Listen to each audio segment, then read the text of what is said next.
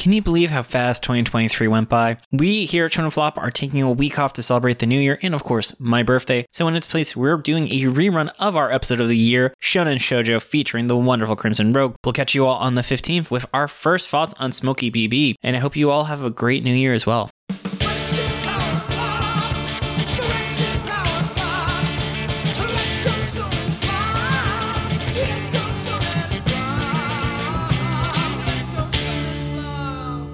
This episode is brought to you ad-free thanks to all of our wonderful patrons. You can help us keep the show going by joining at patreon.com slash shonenflop. And welcome to this episode of Shonen Flop, where we talk about manga and Shonen Jump that didn't make it big. I'm David. Um, welcome to. Ah, we should have made that in the Chibi episode, but anyway. Next week, we are going to be talking about Tista. If you would like to join in, be sure to join the discussion in our Discord and submit your six word summary. You can find a link to the Discord in our episode description and on our website, shonenflop.com. But this week, we are talking about Shonen Shoujo, aka Ill Boy, Ill Girl, and we are joined by the absolute fantastic Crimson Rogue. Woo! Yay! What's up? Thank you for having me. I'm so excited. and I want to give a big thank you to T Wolfwood for recommending you to be a guest. I'm, I don't know why I'm using my announcer voice while I'm shifting into talking to a human being mode. My apologies. I just can't turn it off right now. Was I that your announcer voice? I don't know. All right, now I'm talking like a person. So, Crimson, you, along with your friend Azur Bard, run a very important YouTube channel. Do you mind telling the audience a little bit? Cobalt Bard. Sorry, I just I'm sure you've heard that joke a lot. Actually, no, Nice. but uh, they normally go with paladin jokes. Ah, Oh, nice. I Hey. remember like on the D and D meme, they had like a big fight where apparently rogues and bards are like the rivals of D and D. So people like would pick a side and they would make like memes attacking the other class, which I thought was really funny. um, but, but please, if you tell the audience a little bit about yourself. I am an absolute bibliophile. I have uh, ink for blood, both as a reader and a writer. Oh, just like the main character of uh, of this manga. Yeah, but you know, not crap. Oh, Yeah. hey, oh, spoilers, but yeah, keep going. So, uh, on my channel, I just go on very lengthy rants about particular books that I read, uh, typically ones that are internet famous or have some degree of supposed pedigree to them, and tear them apart and explain why they're not all that great. Is there any books that you would say you liked a lot more than you were expecting? Like you thought you were just going to tear it apart, and you were actually like, this wasn't too bad. Uh, I mean, occasionally, yes. I will say, in retrospect, I kind of like Empress Theresa in a so bad it's good sort of way. While I was reading it Yeah. for, you know, analytical purposes, I was absolutely suffering. But looking back on it, it's it's like absurdly hilariously awful. yeah, I love it. Your video on that was great. I believe you did. Five videos. Yeah, I was gonna say you did more than one. Your series, Jordan. Wanted that to just be three videos, but there was so much to talk about, I couldn't reduce it to just three. Oh, so gosh. fucking much. Oh my god. And then Crimson, do you have much experience reading manga or watching anime? Actually, back in college, I was the president of the anime club where we discussed anime and manga. I love it. Whoa, you did both? Absolutely. Oh my god. I don't know what anime is, but it sounds good. And then I believe you are a s- our second traditional book literary reviewer. I say traditional book because we're a bunch of nerds who don't read books without pictures in them. After Merphy Napier, if you're familiar with her, she was also fantastic. Really? Oh, that's cool. I didn't know she was on. I'd have to look for that episode. She was on Yeah. our Ayashimon episode, and it was actually my not one of my nominees for favorite episode of the year. So definitely, I would recommend you and anyone listening definitely check out that episode. It was a lot of fun. Yeah, she does good work. She does. She's a great guest too. You know who else does good work? Not this Your author. sponsor. no, I was going to say the people who made this manga. So why don't we get into talking about who created the series?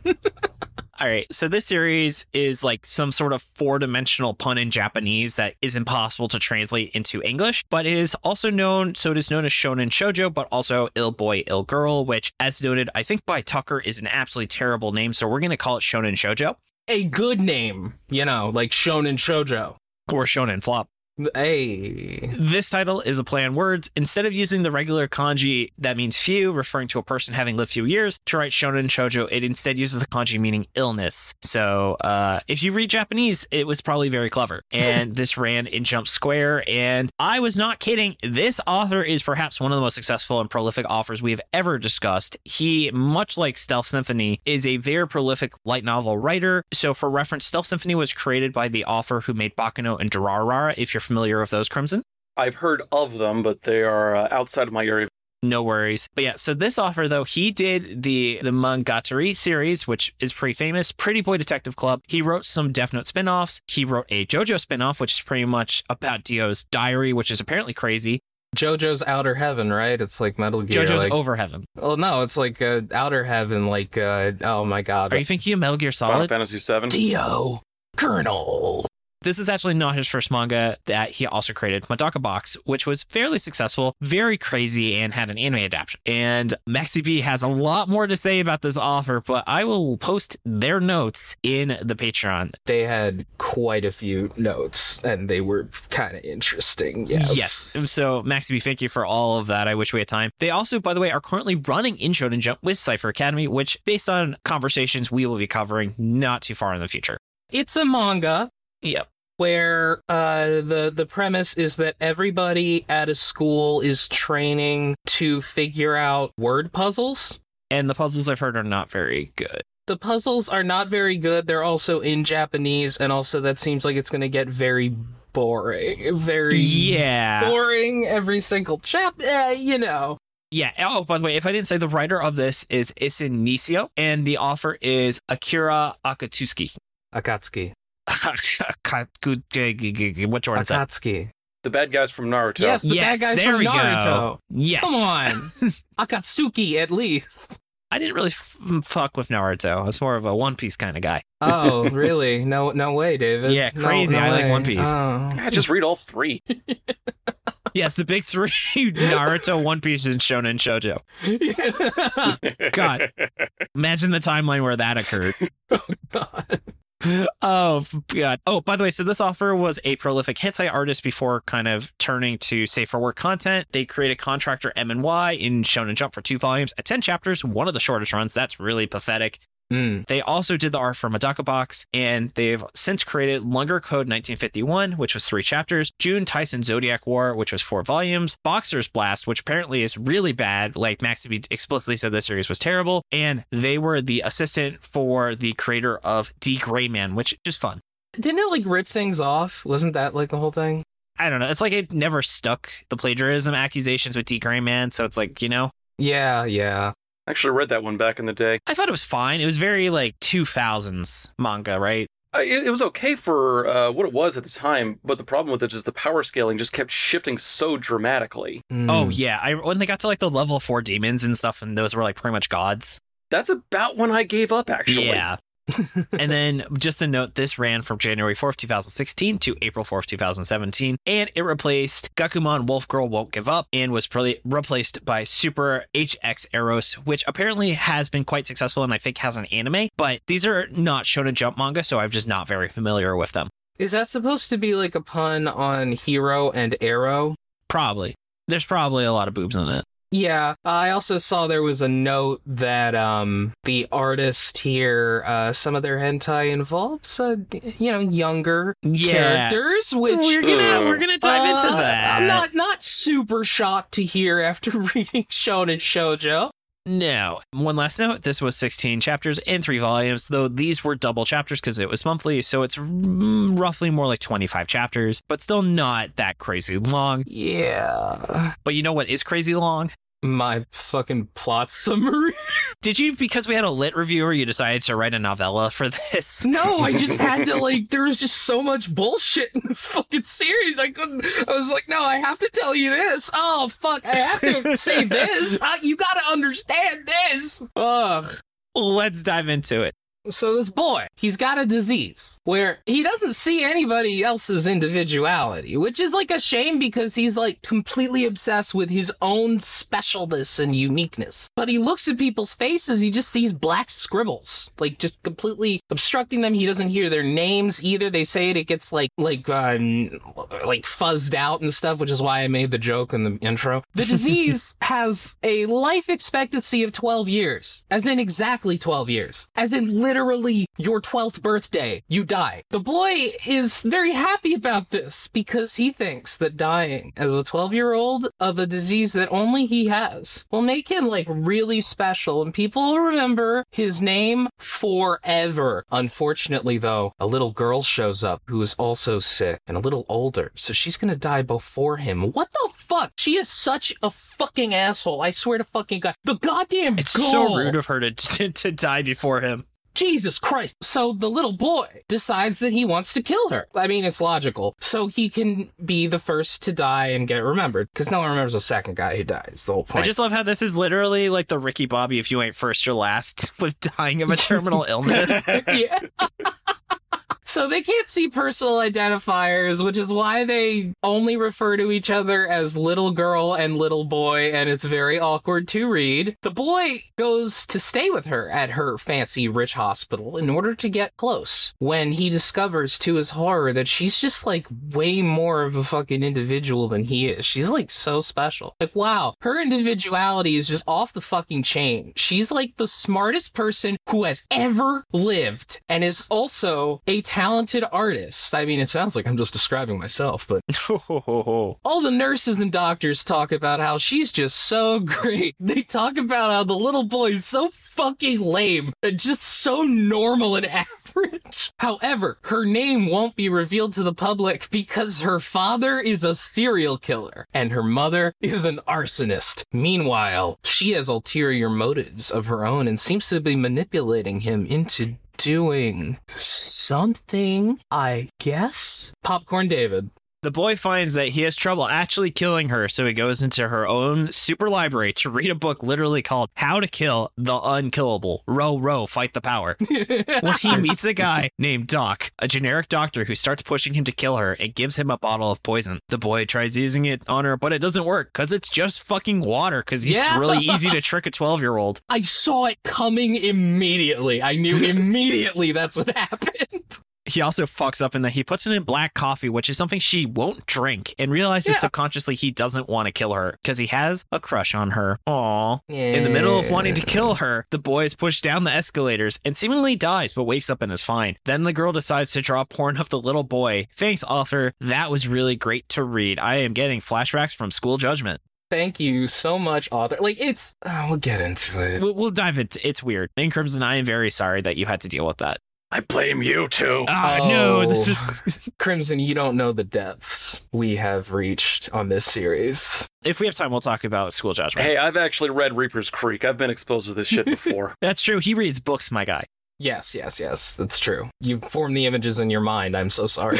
A bunch of doctors who probably would have been important if the series didn't get canceled get together and talk about how smart the girl is and how lame the boy is. Turns out the little boy's goal is pointless because since the disease kills you at 12, you can't die until that happens, which of course makes sense and is not stupid. And it's just like how Instant Bullet worked. I had the same thought. There was a girl who could see the future, and what she saw had to happen, including that if you saw someone die at a specific day, if someone tried to kill that person before that day, they just literally would not die. That's how strict her future reading was. wow. But also, that was like magic time travel, at least. This yeah. is a disease? Isn't that a Rick and Morty plot? Like with the fortune cookies? The probability fortune cookies. We're gonna find out that they were all super into Shonen Shoujo. This this series influenced so many. Yeah. Soon, two more kids get the disease, princess and little child. But the boy and girl immediately notice they're a bunch of phonies because they can't see their faces. Can't stand these fucking phonies, David. I can't stand it. This guy's a phony! God, catcher in the rye. Now I want to kill John Lennon. What? God. And anyway, the so the little boy finds them hung, which is bad because they are now dead because they were a bunch of fakes. Because yeah, it's totally reasonable. An eight year old and a six year old would hang themselves. like it's supposed to be terrifying, but it's just really fucking funny. This author had like an obsession with just showing children being brutally murdered. It was weird. Like we didn't mention it in the plot summary. The first thing you see in the series is a flash forward of him killing the little girl. I mean, With scissors. maybe And she's smiling. I don't even remember if that actually happened. we'll talk about it. And then over time, though, he loses the ability to see the little girl's face, which is creepy and terrifying. And meanwhile, though, the little boy has a bunch of weird metaphorical dreams where the author asks tough questions that really make you think, like, is killing okay? Eventually, he decides to just go for it and kills the little girl to death, as Jordan has written. Yes, he did. Popcorn Crimson. Doc meets up with a little boy again and explains that the little girl's parents weren't dangerous before she was born. Instead, they became evil to try and kill her. Her mother burned down houses and her like as practice. As practice. How do you have to practice burning down a house? Her father literally murdered a hundred people, all to train themselves to kill her. Seems amazingly redundant, but okay. I fucking burst out laughing when I read that. Her dad's like, "No, I must murder this person because my true rival is my 12-year-old daughter." This is a less practical approach than Wile E. Coyote. At least he tried to go directly for the Roadrunner. Oh my god, it's insane. Yeah, it's absolutely stupid. Her dad even wrote that book about killing people earlier. They wanted to do this because she was too smart. She was so smart. I'm getting Empress Theresa flashbacks. she was so smart that she could prove the flat earth was real, and that kind of information would fuck society up so her parents knew they had to end her life to preserve the ball world, man. Am I wrong? Am I wrong? She killed herself a day before her birthday. The little boy, now dejected, discovers a DVD hidden in the porn drawing. Ugh. yeah. Thanks, I got that stuck in my head now. Yeah, yeah, what? What's what? That's, that's what Discovers happens. it- That's literally what happens. Ah, stop it! Discovers a DVD hidden, the drawing the girl made of him, and decides to watch it on his birthday on a, his massive screen TV. It's like a fucking IMAX. Like Yeah. You've got to see it in full detail. She says that she created the disease and maybe killed herself, or maybe someone else killed her, but honestly, fuck you, reader, for wanting answers. Why should I have to tell you the subject of this? Make up your own damn mind about art, Jesus Christ. These are such meticulous notes. Yeah, thank you. Anyway, the little boy dies, and the author has an epilogue chapter where he outlines all the subtext of the manga. What subtext? Well, we're gonna find out. I will argue about that. What is it from Darkplace where it's like, I know authors who use subtext and they're all cowards? exactly. The disease prevents your cells from regenerating and also lets you take all transplants with no problem. So the little girl died from denying a heart transplant that they were going to give her a day before she died, and the boy stopped being able to see her face because she started growing boobs. Yes, really. Anyway, you motherfuckers can't handle the fact that I wrote a manga with a truly original premise. hold on, I I need to do a snubby voice. Yeah, yeah. Anyway, you motherfuckers can't handle the fact that I wrote a manga with a truly original premise that maybe you don't know that individuality is a scam made up by marketers anyway. Maybe you should go back to Dragon Ball Z, pleb. No, I'm not a hipster. Fuck you. Also, the boy and girl were both named Sho Yamai, which is a twist, uh, so we'll never know who the disease was named after. Yes, yes. Thank you. Thank you. Beautiful. Thank you so much. Golf clap. The best piece of writing of that entire series. Golf Oh my clap. god. By the end, the whole thing was just so far up its own ass, I could barely keep it straight. God, seriously. But before we start ripping this series apart with scissors, of course, let's talk about the characters, which there are three characters, so one for each of us. There are literally three characters. All right, so Jordan, why don't you tell us about the boy? Oh boy. So the boy, Here he comes, the boy.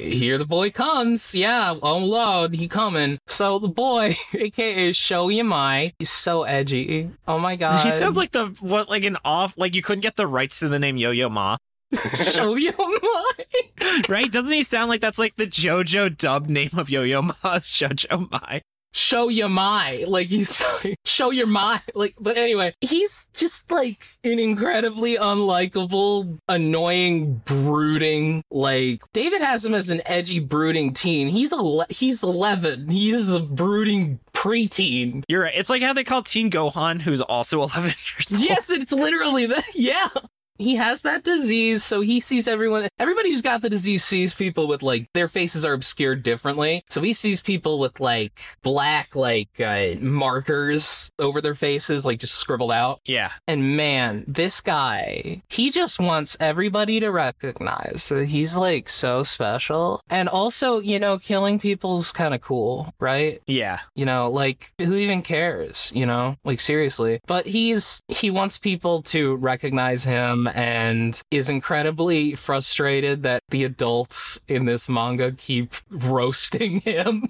God, I just fucking all these Oh. characters are non-characters because they don't actually exist as people. They just exist What to I- they they're just talking plot points. So I don't even know how to decipher this character. He has dreams where he's in a classroom and every and like the desks are upside down and he's as a teacher with like a well-drawn ass just asks him like edgy questions. I don't know. Yeah. it is really hard to define him. He's just an annoying little creep that you don't really like as you're reading this Right? I I think the only way you could really get into a character like this is if you read him as a basic archetype of something representing a particular message or viewpoint. But the problem is the writing isn't clever enough to actually carry through with any real message because it's not, it's too obscure. right It doesn't really carefully define anything or really think about his position. He just goes in wanting to kill this girl because why not? Edge. And like kind of evolves as the plot just gets more and more needlessly convoluted. Mm-hmm. His death when he smiles as he's dying and like and stuff like that like it's definitely supposed to be poignant it's not but it's supposed to be Yeah. And then speaking of, I guess, overly intelligence, I guess I'll dive into the girl. the smartest person in history Yes, she is 700 IQ. She is 10 IQ points smarter than Jordan. yes She has the same disease, but she she sees things as flower patterns and cloth, which is actually cloth. I thought it was like a metaphor, but no. i did too i couldn't believe it Right? And he makes it a present. Yeah. like holy shit i cleaned up your vomit and i made, I made something out of it for you There's no ambiguity because he says at one point he vomited so much he started vomiting like normal vomit things. yeah So it's not even like fake. This is just straight up he's vomiting actual ink. so his whole thing is like everybody's face is scribbled out with black ink. So he vomits black ink which you know that's not real but it's like okay i can see that. That's a liquid. Maybe he means something that looks like black ink. No she vomits actual cloth with buttons that are sewn with patterns and and it really is just like what is this author what Yeah. what kind of world is this even taking place in I was going to say that particular moment, I think, was particularly aggravating for me because I was trying to keep all of this balanced in my head as I was saying, okay, well, he's he's not literally barfing ink. She's not literally barfing cloth and buttons. It's just some sort of a weird metaphor Nope. or allegory associated with their disease. Uh, it's probably just real vomit, and it just happens to look that way in order to continue some sort of. A, no, it's literal. It's, It's just literal. literal. It doesn't mean anything deeper than that. It's she's literally barfing up cloth. Which, like, how? Okay, if it's not going to be a metaphor for something, I have to take it literally, which means that I get to dive into the biology of how the fuck did she get that much cloth in her stomach? where did it come from She's just got like a bunch of silkworms in her gut somehow. is there like some kind of like cloth 3D printer that the disease installs in her? Does the boy have like some kind of like black ink factory in his stomach? What the fuck is going on? Part squid. And guess what? The series doesn't really explain it because none of this makes sense. Well, it does explain it actually, David, because she's it turns out that because she is so fucking smart, she probably just created a reason for that to happen. So she created the disease. Yeah, there you go. Oh, of course. Oh, see, it's quantum fluctuation. It's the same as saying a wizard did it, honestly. I'm surprised the series didn't have time travel, to be honest. I am too. And she also wants to kill the main character because she is a super twisted psychopath, even worse than the main character. But the thing is, it's like she she also knows she can't kill the main character. It's the point. I don't know. Oh my god, I have so many questions about that. Oh, and that were never answered. And then lastly, we have Doc, aka Doku, who Bigly Smartman, he wants to kill the girl. He's just some 4D chess thing, but the series isn't written well enough for his like 4D chess to make sense. So it just is a bunch of like garbage information he's dumping that I really couldn't follow. I think he wanted to test to see if he could kill the little girl, but he already knew that. So like, why did he push the little boy to do. It, yeah, see, it doesn't make sense the more you think about it. It's just really stupid. Yeah. You have to talk to him because he's the only other character, and you don't even see his face till I think the last chapter you see it. Uh, I believe so during the epilogue. So in the epilogue, the author's like, shit, I had all these characters whose faces I obscured, but I worked really hard on their designs, and I was going to show them to you later, but I can't. So here, here's just all the characters without the scribbles over their faces. Here you go. Here they are. You're welcome. there you go. All right. So though this series sucks, shall we start tearing it apart? Yes. Absolutely. Crimson, as we know, it's very difficult for you to say negative things about works of writing. Please, I know this is a challenge for yourself. Do you mind saying what were some things you didn't like about this series? Oh, well, Not much.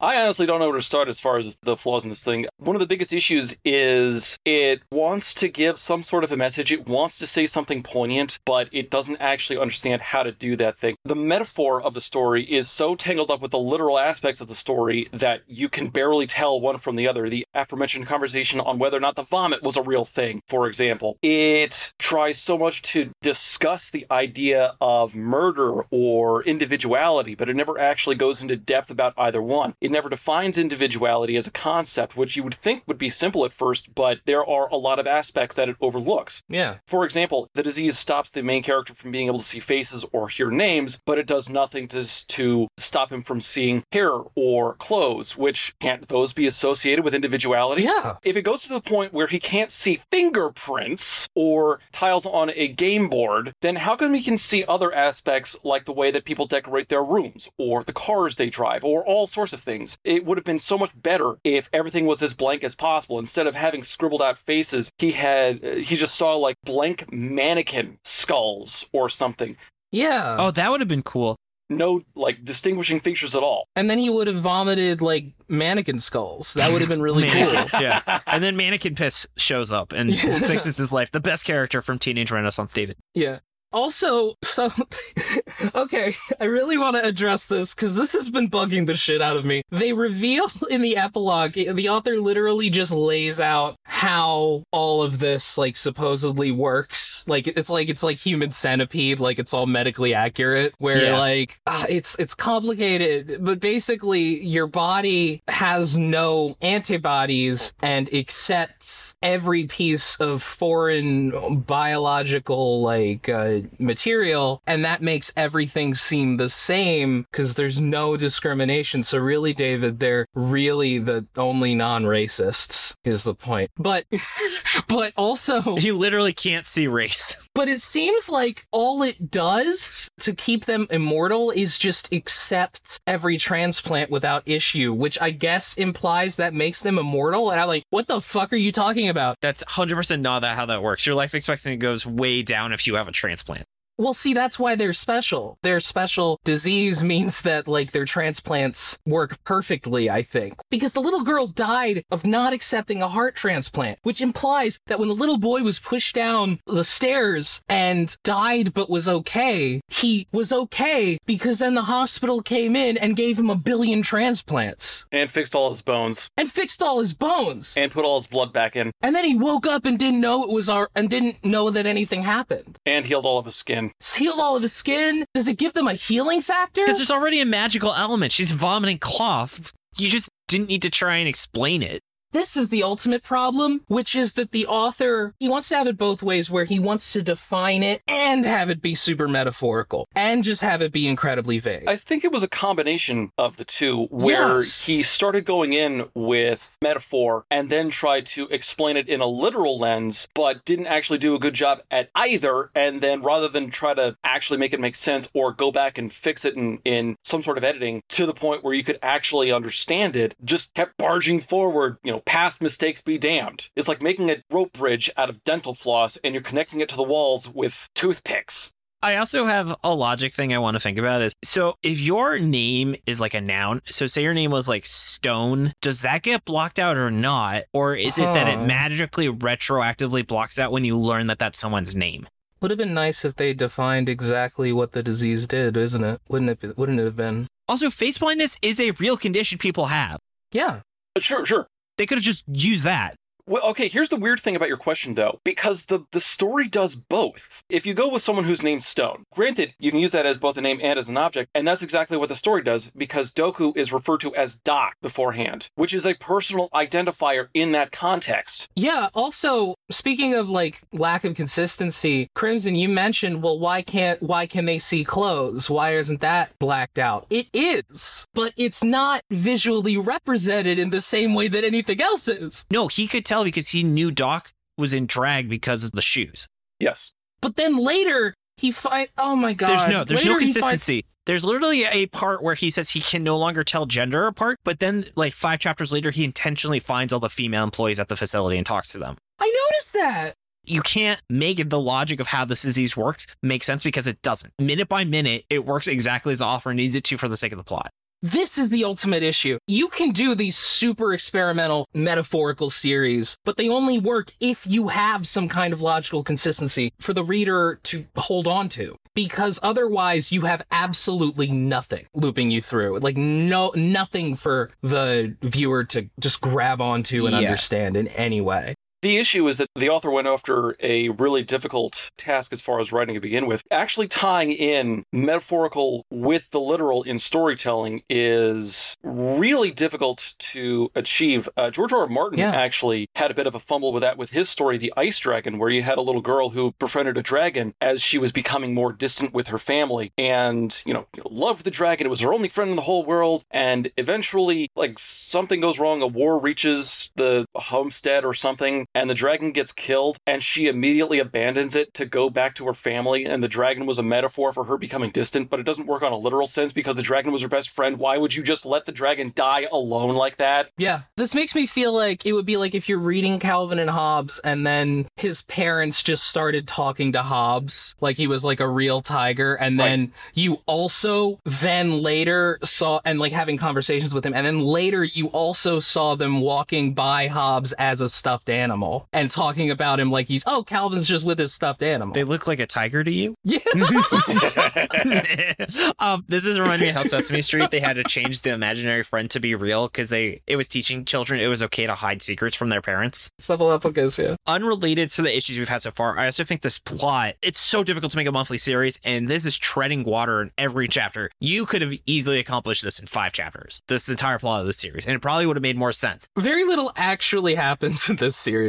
Yeah, it's ridiculous how much Jordan had to write because it just fills everything with pretentious text to make it seem like things are happening. But it's literally he spends five chapters thinking about killing the girl, changes his mind, and then realizes he does have to end. Like all of these decisions, like it's ridiculous. Like I can't imagine this took over a year and a half in real time to read this entire series.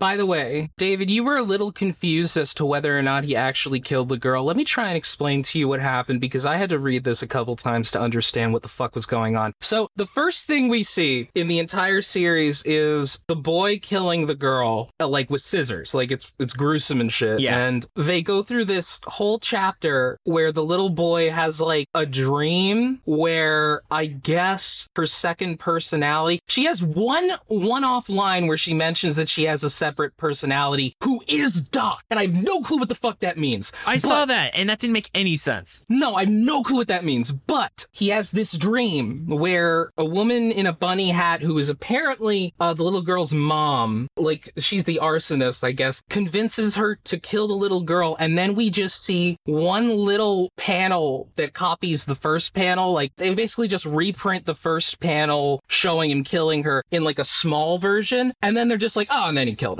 So he did kill her. It was just completely written off because like, yeah, you know, you saw the you saw the panel, whatever, you get it, yeah. And I'm like, no, I didn't. I guess it was supposed to be like clever because like, man, you expected this to be like a big deal, but actually it wasn't a big deal because actually death is just common. It happens to all of us, and really, there's nothing special about dying. There's nothing special about it.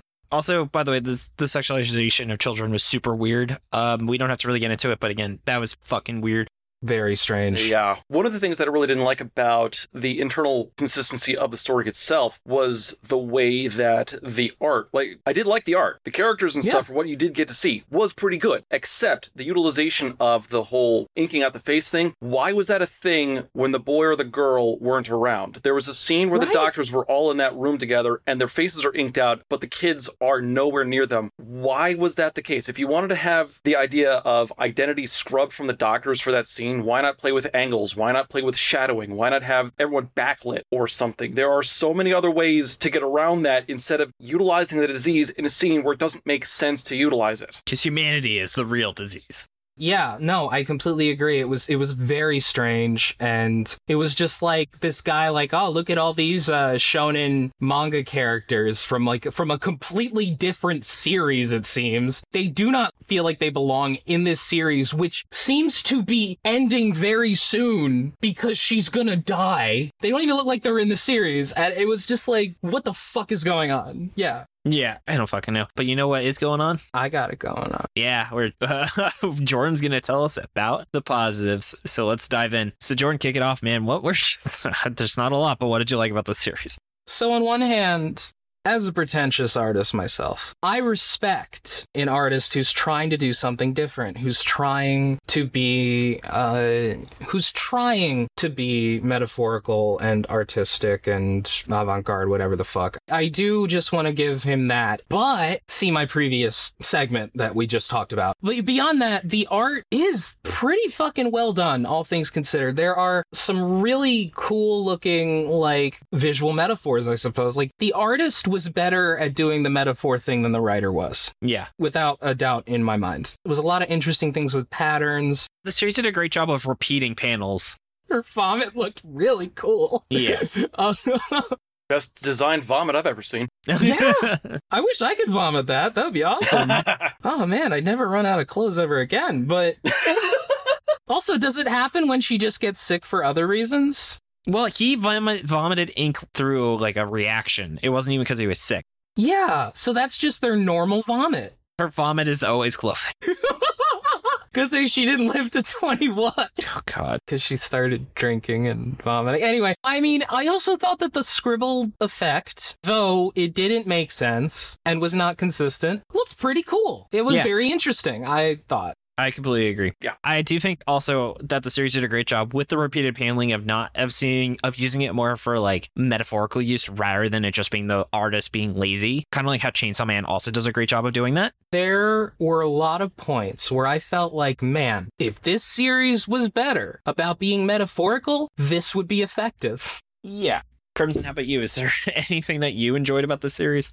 Well, you guys have brought up the um, opening where the boy is trying to kill the girl with scissors. And, you know, edginess for what it is. One of the things that I talk about a lot on my channel is the importance of an opening hook, something to grab your attention and make you want to keep getting Yeah. deeper into the story to find out, you know, what's going on or what happened. Know, one of the greatest examples that I can think of is from um, Eric Garcia's Repo Men, where he opens the book with, and I quote, the first time I ever held a pancreas in my hands, I got an erection. That's bizarre. It gets your attention. And I really liked the opening of this story. I had seen an, uh, you know, a, a summary of the idea. It sounded intriguing. I think there could have been a good thriller aspect to the story. And opening on a panel of a child murdering another child is a great way to get your attention. It makes you wonder what the hell led up to this? What kind of a monster is this kid? How is the story going to justify this scene? I was actually a little engaged, and then I read about halfway through the first chapter, and I was like, "Oh, it's it's one of those. Okay, never mind." Yeah,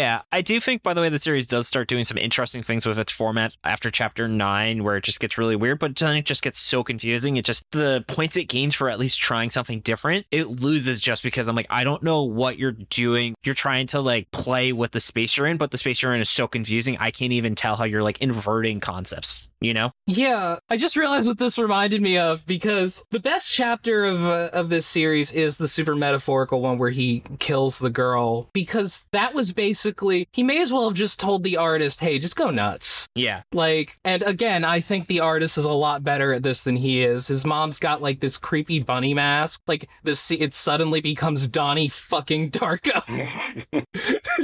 and I j- literally just realized how much this series reminds me of Donnie Darko. Oh, that's a good point. yeah. Oh my god. Also, I want to say a quick thing and then I guess we can move into where it could have gone unless do you two have anything you still want to add to this?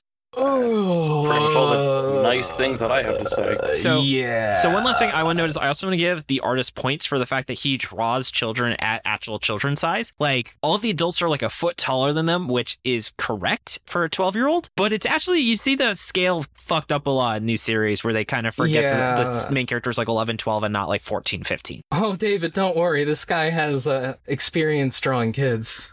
Anyway, let's go into where it could have gone. Where I'm sure one of the smart points is don't sexualize the kids. That's our show, folks. Bye. So, Crimson, please, on that note, uh, we've already said the biggest thing is stop sexualizing children in this manga. What else would you say they should have done differently in this series?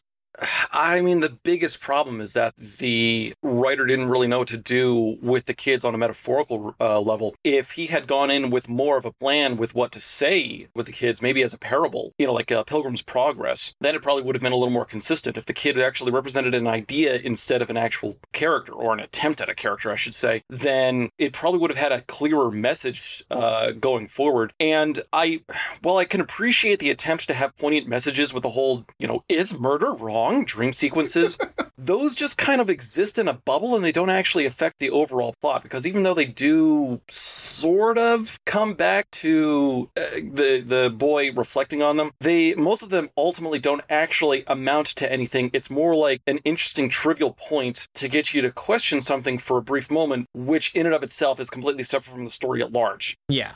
Also, the s- questions aren't as interesting as the author thinks that they are. It's literally just like, is it okay to kill someone? Why shouldn't you kill someone? Blah, blah, blah, blah, blah. And it's like, yeah, that's never been asked before. Wow. Yeah, no one's ever thought about that. No one's thought that before. I'm willing to grant some degree of leeway in that uh, because maybe he's just addressing like a teenage audience, and these could be questions that they've never considered before. Yeah. These are things that have been done to death, certainly, but this story could have been someone's exposure to those concepts. Yeah. No, I think that's fair. I'm being very generous here, but We're all being very generous here. Like, and I mean, if he'd had an interesting answer to that, then like, or, or done something with that, then maybe that could have that could have been But he didn't. he didn't do anything with it because that isn't what the series is really about. Like, if you want to do that, if you want to have this whole thing about like, um, is it okay to kill someone? Then you should have the series be about how is it okay to kill someone? But it kind of loses it loses the plot literally. I wonder if this would have been interesting if the series was instead about the morality of euthanasia, which I think would have been a much more interesting space to discuss than just general murder, which actually they mention euthanasia. Here's the thing. I actually I made fun of their IMAX thing. Pretty sure that that was a reference to the movie Soylent Green, where Mm. a character Yeah. literally goes to a uh, humane euthanasia place, and they have this massive TV screen on the wall that just shows him like antelope running around and shit. But something you brought up, Crimson, was how it would have made more sense if like he just saw people as blank mannequins, like with like completely like you know the same clothing, same everything. What if like if they did that, then they could show the, those doctors talking, and then you, the reader, would have to be like, wait, which one is that? Who is he talking to in that fucking panel? You know, that Yeah. could have been interesting. That would Yes. create some kind of intrigue where you're like trying to, as the reader, think, oh, what did that mean? And now you have some mystery, something that might grip you and make you question that. But no, that would have been a great way to get uh, audience investment into the story instead of just preaching at them. Instead of somehow making you hate a dying sick kid. God, uh, yeah. You'll never look at cancer patients the same way. God, fucking, you know, kids got life too easy. Die, children. The most sympathetic character you could possibly make. Because you know who has a hard life. You mean you know who has a good life? yeah, you know who has a good life. Fucking dying Easy kids. life, yeah. Sim- oh, to be 11 and dying of cancer. yes. Uh, oh, leave a beautiful corpse. Anyway, all right, let's get let's get into miscellaneous thoughts. I already discussed the thing like what happens if they meet someone whose name is Stone West. So I want to dive into Maxi B's thoughts. So again, Maxi B had a lot to say, so you can find their notes on the Discord along with Tucker's notes. So thank you both of you for contributing to the episode. And they said, By the way, Crimson, Maxi B is a manga historian. Yes, Maxi B is a manga historian who works on the show, and they provide us a ton of really interesting information about each series. Ah, very cool. And so to dive in, though, they say, ironic to have a super ch- a boy disease that kills you before you actually hit eighth grade. I don't actually know what that means. So there's an interesting pun that we may not have observed before that the doc Doku gives the boy poison, which apparently the word for poison in Japanese is Doku, and the vomit is the same material that obscures for each character. Uh, blah, blah, we already talked about that. Never mind, I'll skip that. So the author is in a habit of inserting slippery politics into his work, often by posing it as leading questions or having characters come to certain conclusions. My general impression is libertarianism, but it's hard to say. This sounds a lot like the author of Death Note, with their not very obscured homophobia. Yeah, and um, Maxi B kind of clarifies a little later, but um, basically by politics, they're pointing out how um, the disease specifies that uh, welcoming foreign bodies erases individuality, which Maxie B sees as a, a secretly anti-immigrant. Which, um, Yeah. wow, I've never read a manga that's anti-immigrant before. It's almost like Tokyo Shinobi Squad doesn't exist. It's almost like half of all manga we read on here is anti-immigrant or something. Yeah. The next one, though, of course, the translator's notes already made it clear, but they're both called Yamai Shu, which is a homophone of the disease they had. Disease, illness, basically, or Yamishu, also adds a third meaning to the title, Shounen Shoujo, because it's S H O U, because they spelled the word shonen wrong, right, Jordan? Yes, yes, yes, they do. That's a word salad for the manga, David. yes, we all struggled with this one, I can tell. So, did you two have any miscellaneous thoughts as well that you wanted to throw in? I forgot to mention that at some point, this mangaka tries to pull a uh, Red Hood where he just starts attacking the Shonen Jump editors. They're all just sitting around going, "Oh, what if we did this? Oh, ho, ho. aren't we so original? Let's just reuse the thing from from like last year. Readers are stupid. Oh yeah, let's have another like super uh, super good boy. Yeah, and and it's just like you're not that interesting. Kind of cringe, bro. Yeah, some cringe. Yeah. What were you saying, Crimson? I'm sorry. the premise of this story kind of falls flat on its face within the first chapter because the boy is so happy that he has this unique disease that no one else has to the point where he decides that he has to kill the only other person with the disease so that he will be unique. Except in the first chapter on page 24, I have a very specific note about this. The doctor says every kid who has had this died by the age of 12. There have been others. Why would they name the disease after him? Oh ho ho ho! Oh ho ho! You're forgetting another another thing that was put towards the end of the manga, Crimson, which is Man, I didn't reread that far. It was too stupid. there's a point, I think it's in the video, where the little girl points out, Didn't you think it was weird how they knew that the disease killed you at 12, even though nobody's had the disease before? And the main character is like, Huh, that is weird. I just assumed they did other tests or something, or they just knew. And the reason, Crimson, the reason that this is the case is because the little girl made the disease, and she is so smart and so intelligent that she just made it specifically to kill you at 12, and that's how they know that it kills you at 12, because she's a genius and she did it absolutely right the first time. Oh, I didn't forget that part. I'm talking about why would the kid hear that other kids have died from this and then think that they would name the disease after him? Ooh, that's a good point. Um, Oh boy, I'm going to be the fifth kid to die from this. mm, They'll name the disease, uh, disease after me for sure. What if this disease was like it was like Lou Gehrig, where he was trying to become really famous, so that they did name the disease after him, and he's trying to become like a YouTube influencer. Like it's like I'm dying in six months, so I have to get a million subscribers. Oh my god. That's a better Fuck, premise. this is like legitimately a really funny idea for a a manga. way better premise. That's my favorite dojin. I must become famous before I die of cancer in a year. So they'll name it after disease after me. Yeah. oh my god. That time I got reincarnated as a t- child with a terminal illness. All right, so I think we're kind of getting into a weird place. So let's wrap things up with the final verdict. As always, we start things off with our six word summaries from the community. We have from Tucker, bitter pill with no medical benefits, slash pill with jagged edge, few benefits. I wonder if Tucker has seen Jagged Little Pill. You mean listen to Jagged Little Pill? I mean, it's a musical. It's an album by Alanis Morissette. Ah, so it's both. yes. Because I just knew it as the musical Jagged Little Pill. I also saw Mamma Mia Oh. and that slapped. Nice. Anyway, so from Maxi B, The Rolling Stone, Paint It Black, Dude Rocks, Not for Boys, Girls, or Anyone. Boom. From Meru, you thought Shonen had sad backstories? From Isekai Sensei Sama, being treated for my heroin addiction. But it's heroin as in like a hero who's a girl. Well, they capitalize the word heroin. but there's an E at the end. I thought heroin is spelled that way either way. The drug is spelled without the E. Oh, okay. Yeah, it's it's a pun, David. I get This it. manga has a ton of puns. I get it. I okay, get okay, it. just making sure. Just making I sure. get it. I was on Loch Ness doing a boat tour, and they were talking about how like there's like a cannibalist type of fish that eats their children. They eat them at like eight months, so he said they're eaten before nine. Boo. I was the only one who laughed at that. You would be the only one who laughed at that. Like, I genuinely think I was the only one who got that joke on that entire fucking boat. or maybe everybody else got it and thought it was lame except you. Fuck off. Anyway, so from Chicken Warlord, Make a Wish couldn't save this. Nice, nice, nice. That one's great. That's a short list for not for best six word of the year. So good job, Chicken Warlord. From Orange, kill, kill, oh, definitely kill. T Wolfwood, sorry, Trafalgar Wolfwood. There you go, my friend. Hey! First panel, boy stabs a corpse. Mm-hmm. From Blah Moo Moo, more like edgy boy, edgy girl. Don't we know that since the cover art of this was Shadow the Hedgehog? Yes. And then Crimson, what was your six word summary? And thank you very much for putting it in the six word Yeah. summary channel. You are the second ever guest to do that. That's what I get for showing up early. I love it. Yeah, you've been great, man. This has gone smooth. I went with excessively sophomoric. This stuff is stupid. It's a shame these kids aren't going to be sophomores, but yeah. and then Jordan, how about yours? The fault in our original content. I get it. I get it.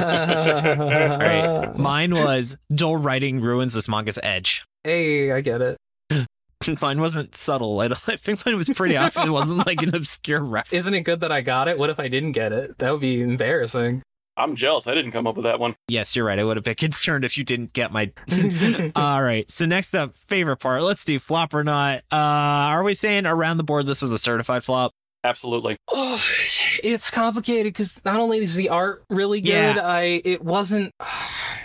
The way you know, I was gonna, I went in this thinking it's a flop, not a certified flop. But the more we're talking about it, it's certified flop. Yeah, I feel like you can't not be a certified flop if you sexualize children. yeah, I mean, that definitely didn't help. that yeah. didn't help. But it was also just like we said that Instant Bullet is the most confusing, convoluted thing we've read. This Yeah. is more convoluted and confusing than Instant Bullet. What is with authors that make really successful series making manga that make no sense? Also, man, it's weird how we just did Instant Bullet and then just did this.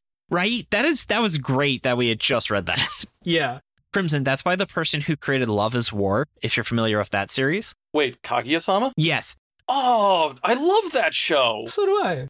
So yeah, Instant Bullet is essentially if the author tried to make like the most edgy, crazy time travel nonsense story where everyone has like the ability to like destroy the world. Like one girl can nuke things, and it, it's just that's where that girl at the time, like when she sees the future, if you you physically cannot die until her predicted date of death for you is. That's so weird. But there are three chapters in the middle of the series where they just go to high school and it's a high school rom com. They're the best chapters in the whole series. And luckily, someone said you should just do this, and then he actually followed their advice. Yeah. But if you, he came a very long way from Instant Bullet. Yes. And so, anyway, so we all thought this sucked. Crimson, since you think this is a flop, what would you recommend someone check out instead of this series? If we're sticking just within the realm of manga, I No, would it could be to recommend- absolutely anything. anything. Could be We've had someone recommend The Mandalorian. We've had someone recommend their own podcast. Oh, in that case, I'd say uh, my YouTube channel and uh, my novel, this which fucking guy, hopefully will be out sometime this year. Giga Chad. Hey, nice, nice. I mean, we all know everyone listening to this already watches your YouTube channel. So, what else would you say? Uh, well, if we're sticking to just manga, I would have to highly recommend uh, Naoki Urasawa's Monster, my favorite manga. Oh, that's great. Ooh, I really yeah. love Pluto by him. Mm. I've been meaning to check out Monster for years. I need to do it.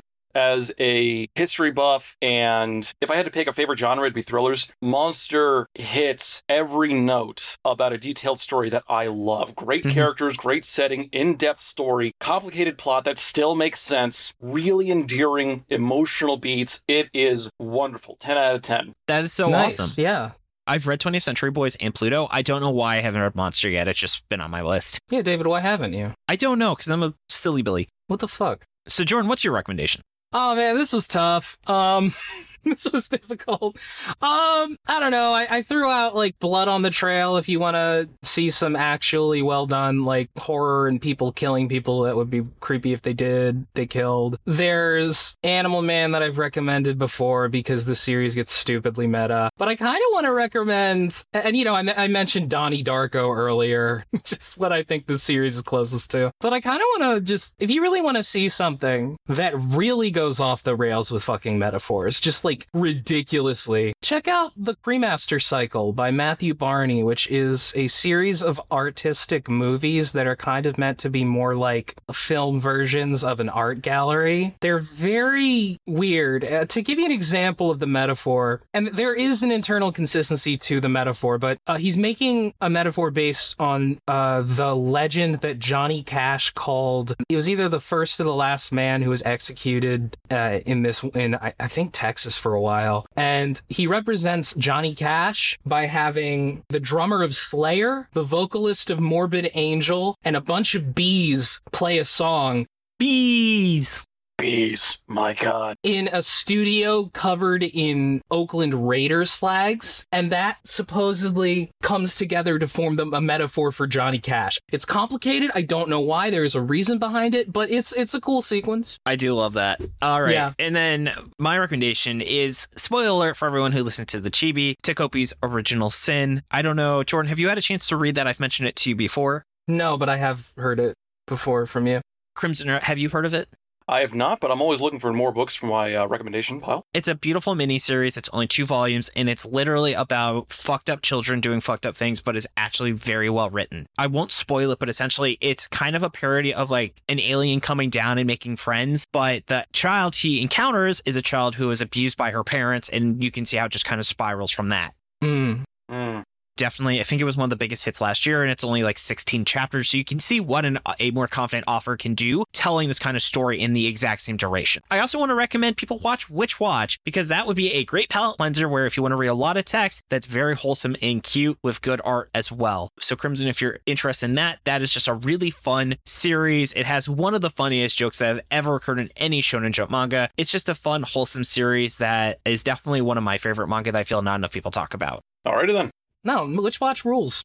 Yeah. So since we Jordan, since we called this a certified flop, is this the worst thing we have ever read? And its competition is School Judgment, which is a series that very, very heavily sexualized children, like unbelievably. Crimson, uh, that that is a series. It gets super horny, and uh, the kids are twelve, and they talk about how one girl's developing boobs. Let's. So Yeah. this is a Mac wants the flamethrower situation. I'm not familiar, but that sounds right. Not familiar, but I will say Oh, uh, that John series- Carpenter's the thing. Oh, oh, Mac wants the flamethrower. You what?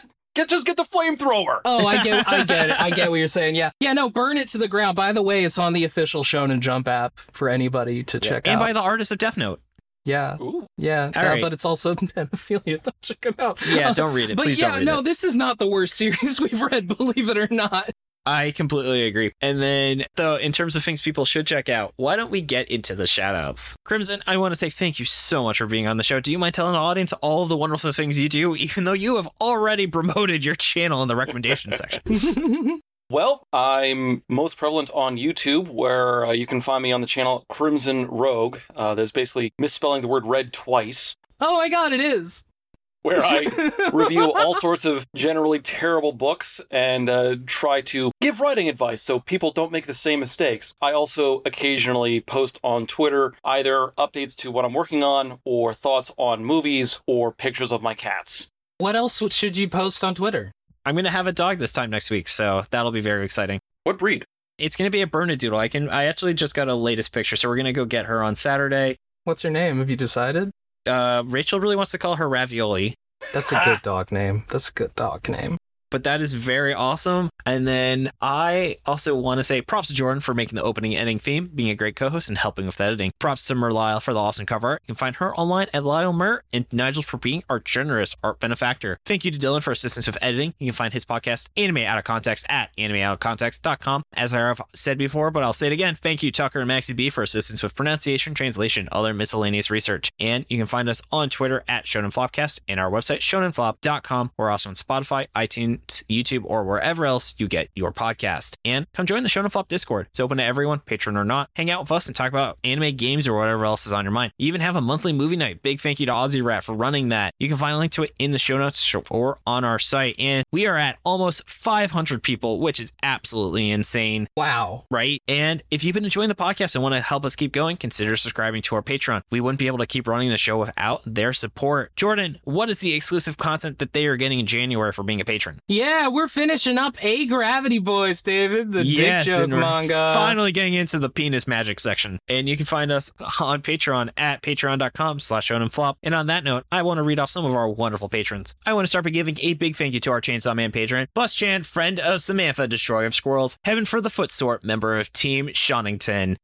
then moving on down to the Dolphin Dad, we have Tracking Roving Animals for All Loving Girls and Raccoons, Wolfwood. And we also have Dude Man Bro Guy. Then going on finally down to the King of the Forest, we have Darth Pikachu wants a Nine Koi review, Isra Font, Kevin Briggs, Jacob Andrew Galloway, Josh Robinson, The Real Jory, Cram, T, Albie, Gabe Lando, The, B- King, the BB King, BB The, Trevor Schechner, Marty, Charlotte Mirmanen, and Rachel, my wonderful fiance. We got to hang out with some capybara, and that fucking 10 out of 10 experience would do again in a heartbeat. they are just so interesting. Like they do not care about anything Yeah. except they are startled so easily that like a baby coming up to the mom will make her startled because that's just like the reflex. It was really strange to see. Aw. And then uh Jordan, is there anything you want to add? I've been making a big abstract painting. It's four feet by four feet. I'm using acrylic, and you can check out my progress on it on my Instagram, Jordan Forbes Art. I'm gonna be posting more. I've been on. I have so far worked two days on it, and yeah, you can follow that. And hopefully, hopefully, pretty soon it will look good. Also, David, I would like to thank you for being a wonderful co-host and editing. Oh, thanks, babe. So all that's left now is let's go to sign off. Thank you so much for joining us. Tune in next Monday as we give our first thoughts on Tista by Tatsuya Endo. This has been David, This has been Jordan. This has been Crimson. and you've been listening to Shonen Flop. Keep on flopping, floppers. Yeah. Yeah.